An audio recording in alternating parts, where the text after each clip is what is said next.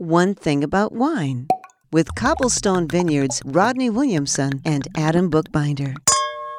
Welcome to One Thing About Wine. I'm your host, Rodney, and I'm here with my friend Adam. Hello. This is the place where we learn one more thing about wine. And we want to thank our sponsor, Cobblestone Vineyards.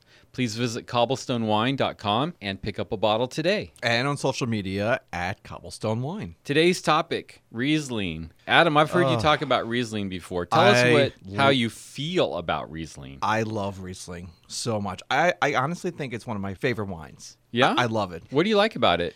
I like the I like that it has a, it's a little sweeter and it's perfect for the summertime if you're outside. If you're inside the in the air conditioning, no matter where you are, it's good.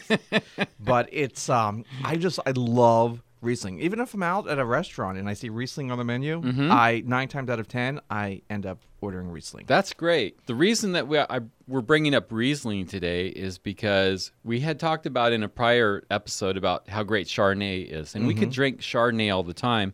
But what we're going to do is break down what's so great about Riesling and why sh- we should drink Riesling sometimes. Mm-hmm. So, first of all, background on Riesling it's a white grape. It makes white wine, and it's from the Rhine region of Germany. Hmm. So Germany is more than just beer and bratwurst. right? In case, in case we weren't sure about It that, is a great place to visit, I must say. Reasons to drink. It's aromatic. What does that mean? It's aromatic. Well, it's flowery. It has almost a kind of perfumed nose. And if we're talking about aromas and smell, we want to think about why is smell so important? And the reason is is because we can only taste five things. Sweet, sour, salt, bitter, and our fancy word of the day, umami. Umami. Umami. Okay. Umami means savory. So think of a ribeye steak. Your mouth is watering. That's savory. So if you can only taste five things, but you can smell a bunch more, that means aroma is really important. I don't know if you if you've seen it before, but there's this thing called the wine aroma wheel Okay. and it lists 87 potential aromas in wine. And actually, there could there's probably a lot more. I think there might be a couple hundred. So smell is really important. When you're enjoying that glass of wine, you're smelling more than you're tasting. Yeah, that that's interesting. Yeah, something to think about. Well, it's true, especially if it's a big glass and your because your nose is in there too. Yes. Now, sometimes people ask, well, well, where are these aromas coming from? Are they adding these aromas or is it from the grape? What is it? So, all these smells, aromas, they are naturally occurring chemicals. For example, in some wines, you will smell green bell pepper. That comes from something called, I'm going to mess this up, methoxypyrazines. Okay. It sou- I mean, it sounds good to me. It's, well, it's natural. Okay. Okay. Pineapple comes from ethyl caprylate. Guess where grandma's pot roast smell comes from? The oven? Oh my. Okay. Well, it's unknown. Uh-huh. So th- I think that was a pretty good Okay. Pretty good guess. I digress though. Uh, Riesling is floral in aromas, and some of the common floral aromas in wines in general would be rose, geranium, white flowers, lavender, violet. In Riesling, we associate it with citrus blossom, which would be the, the flower on the orange tree. I was going to say it does have a citrus smell. And like sometimes even when I when I drink it, it kind of even reminds me of apple juice in a way. Ah, you mean the aroma? The aroma and the taste. Okay. Yeah. I don't know what to say to that. Well, it could be because maybe I'm drinking it as though it's apple juice. So that that might be a whole nother story. So Oh. anyway, I digress. W- yeah, we're both digressing.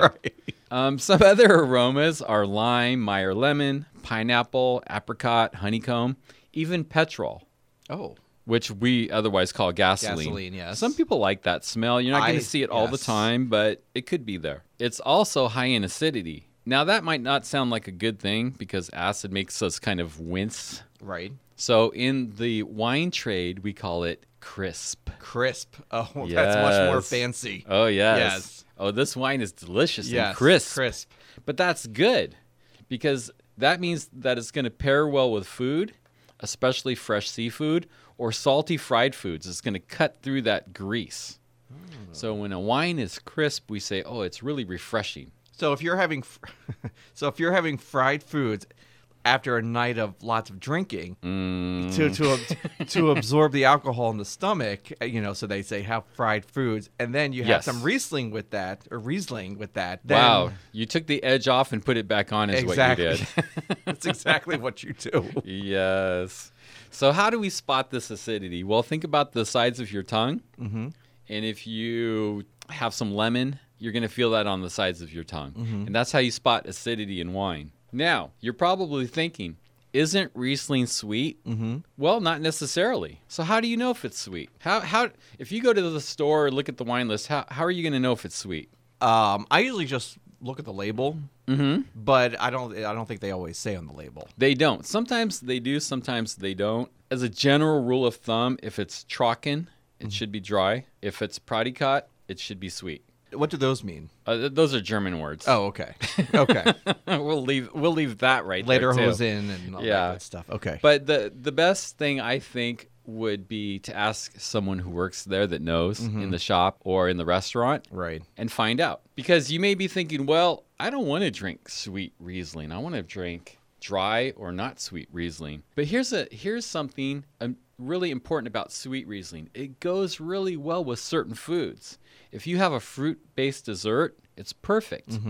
Or if you're eating spicy food, it knocks that spice down a little bit.